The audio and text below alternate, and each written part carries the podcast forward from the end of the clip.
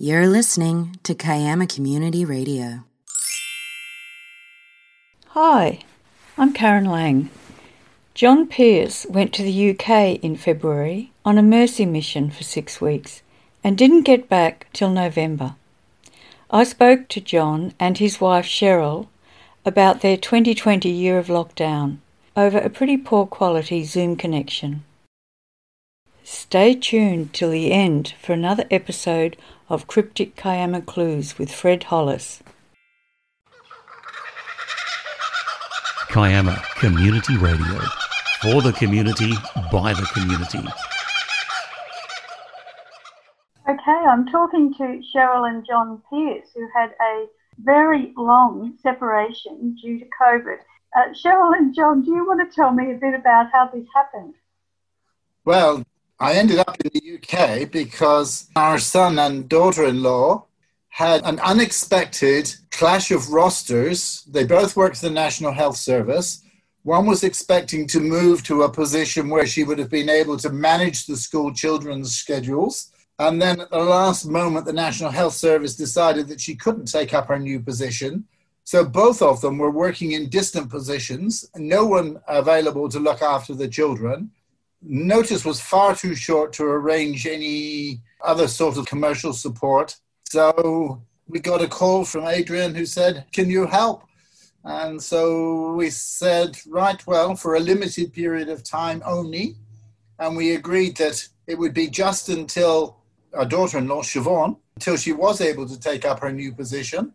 Cheryl doesn't really like the long flights and she's busy with CWA and all sorts of other community stuff. So we decided that I would just go for six weeks. Um, so, so, when did you leave, John? Mid February. And you travelled how many kilometres to be a temporary uh, babysitter, I guess? How many kilometres? What, whatever it is to the UK, Manchester and back. But, so I was due to leave on the 29th of March. And of course, the airline shut everything down on the 25th of March.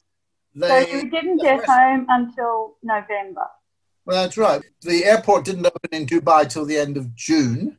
I had a booking then for mid July, and that was cancelled. I had another one then for early August, and that was cancelled. Another one for late August, and that was cancelled. and then another one for September, that was cancelled. That was when, after that cancellation, it was getting desperate because I couldn't get another rebooking then in 2020. It wow. was end of January 2021 before they would give me a new booking, and there was obviously no guarantee I was going to get on that either.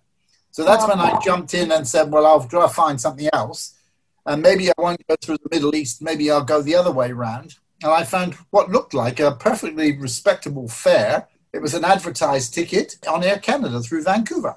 It cost me a fair bit, but it wasn't a business class fare. Tell me, um, Cheryl, how did you cope all that time on your own? I coped because I was in, at home. At least I was in home territory. Um, but what I watched was the gradual crumbling of the house. Whenever John goes away, it's quite legendary. So we had, well, the popping light bulbs were one part of the story. So there'd be pop and another light bulb would go. And I said to him, you know, you better get home sooner. I'll be doing it by torchlight. and there wasn't any question of me doing it because I'm short and I fall off ladders so that was going on. But it was just a litany of, you know, hinges going on, cupboard doors, things falling off and things you know not working. We had power cuts we had water cuts we had every kind of drama. And i thought it was most unfair that i got left with this but never mind. We we managed. So cheryl you still managed to get out and about and involved in, in all your community activities I did because I was very careful about where I went. All at my usual gatherings and events and meetings, they were mostly cancelled. So anything that I got to were usually one on one, you know, lunch with a friend, but only at selected places. It was mainly about coping with the COVID restrictions. My gymnasium was allowed to continue under very strict conditions. Mm-hmm. And that morale wise probably saved me because mm-hmm. I could go three times a week and at least keep a little bit of fitness going. So, John, how did you go with your living quarters so far away from home? How did you cope? Well, of course, I mean, I knew the family well. I mean, obviously, my son and daughter in law, and I knew the grandchildren quite well from being there last year. And I knew the house and the kitchen and, and every aspect of the garden. So, I mean, I just slotted back in. Well, I did my six weeks as mm-hmm. expected. And then there afterwards, I just kept on doing what I was doing. I had to fill my time a little. So I painted the laundry and I downstairs bathroom and I, I um, re-landscaped the garden and we built a fence around the front. I mean, we just kept busy. Adrian's house still had a fair bit that needed doing when they moved in and Adrian said, well, he would finish it off. Except, of course, he never had any time to finish it off. So um, I sort of was finishing the house off as well. so two NHS doctors don't allow a lot of time for property maintenance. So grandpa looking after the children was also very useful.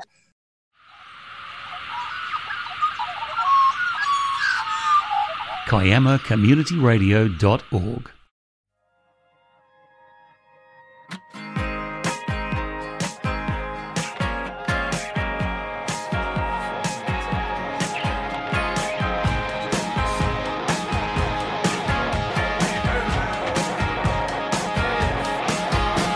Don't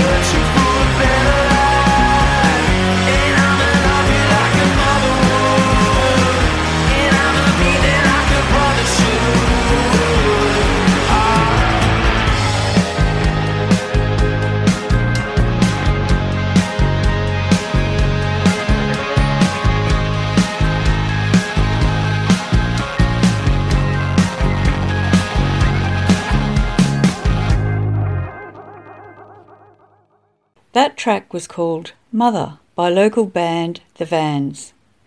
I'm Karen Lang, and I'm talking to Cheryl and John Pierce after John has just arrived from nine months stranded in the UK. John comes from Devon in England, and they had a little bit of relief around was it Springbank holiday, and they were permitted to travel distance. So he was able to drive to Devon and be with his um, extended family for a, a week I or so. the children down. And then you went again, didn't you? Then I went down on my own. yeah, second. not for very long, but long enough to have a lovely time. Oh, it was a good break. But apart from that, I hardly went out of the house. I said it was really strange when I came back because I hadn't spent any money basically for nine months. Going to the uh, supermarket was risky, anywhere was risky. So I scarcely left the household for nine months. I mean, yes, I would take a 10 minute walk up with the children to school in masks, the same sometimes in the evening, but that was the extent that I left the property. The big difference between here and the UK is that the UK was a huge threat right through from March all the way through now to just before I left. Yes, it's calmed down a little bit in July and August, but then the second wave got going again in early September, particularly in October. And, of course, then it moved to tier three the day after I left.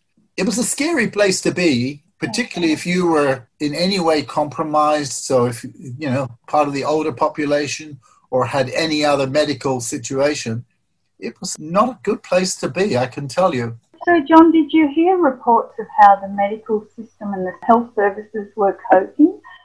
It is scary when you hear that a thousand people a day are dying mm. and 40,000 people a day are contracting it, as it was back in March and April into May. The day before I left, there were like about 35 people died and, and there were 20,000 new cases. And since then, it's got even worse.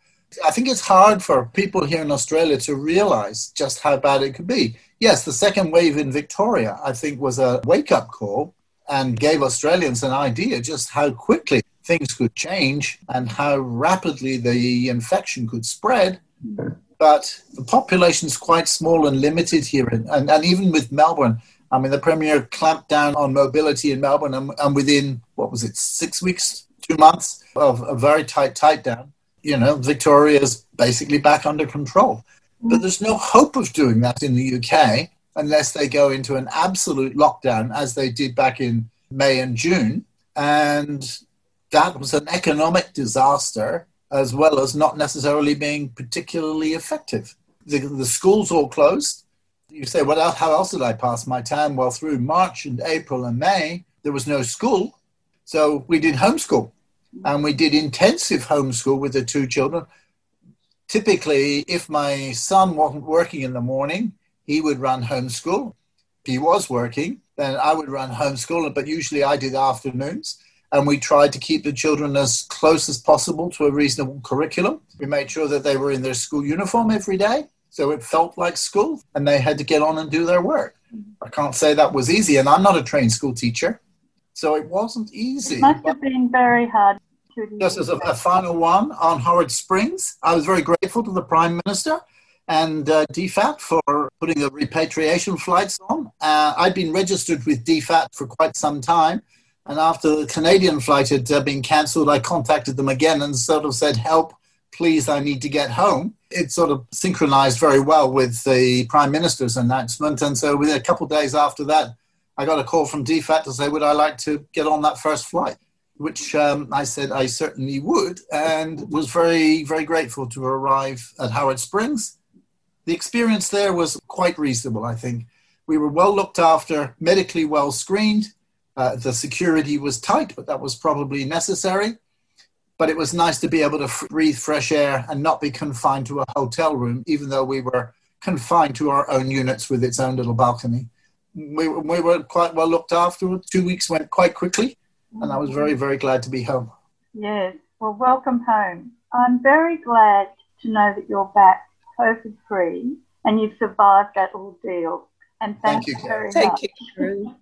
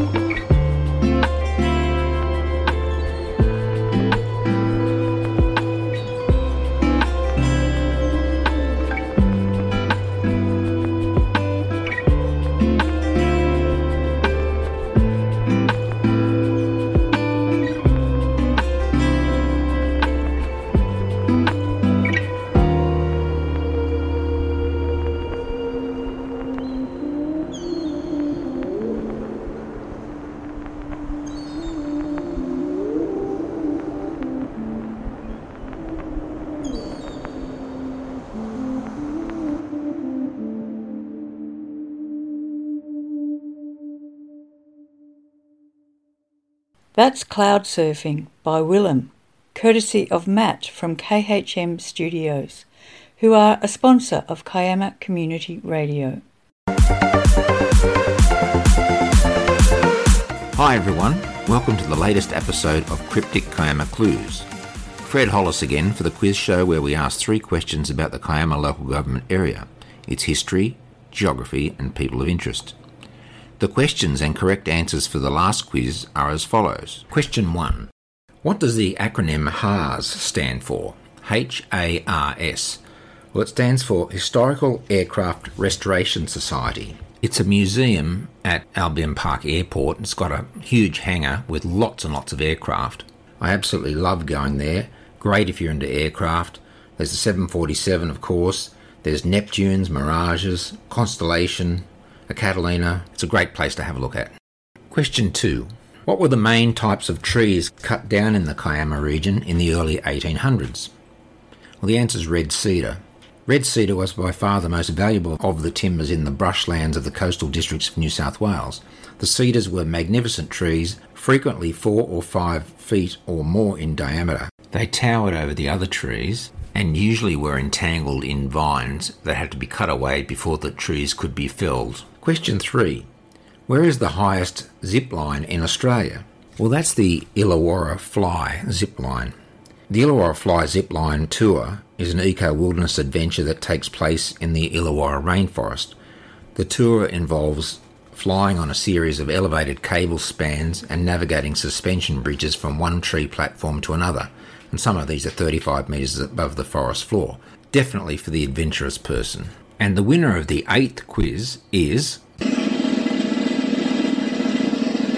Mark Greaves of Kiama.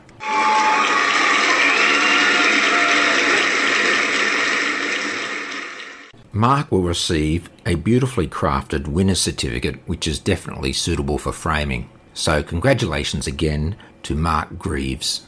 So, on to the next three questions. Question one What big number is associated with East Beach? Question two, which is a multiple choice question. The Kiama Epicenter Association is interested in A. Improving traffic movement in the Kiama CBD, or B. Redeveloping the Bombo Quarry, or C. Promoting fine food and drink options in the Kiama area. Question 3.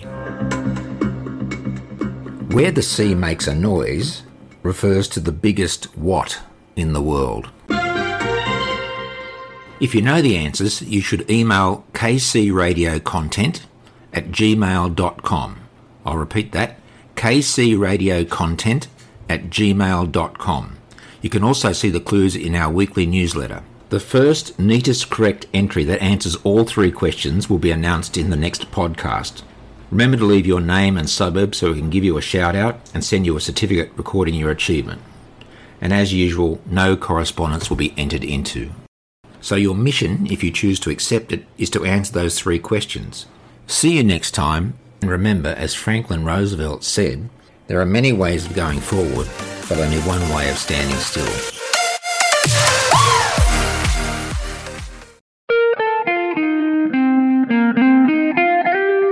Hello, I'm Candy Anderson from Kiama Community Radio. Join me every Friday for What's On in the Kiama LGA for the following week. Our purpose is to keep you updated with events and activities that will get you out and about and connecting with people and places in our fabulous area. If you have an event that you would like to tell the community about, email us on kcradiocontent at gmail.com.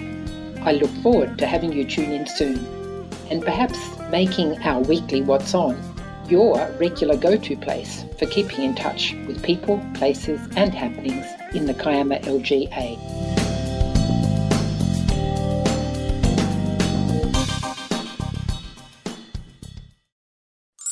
You've been listening to Kiama Community Radio.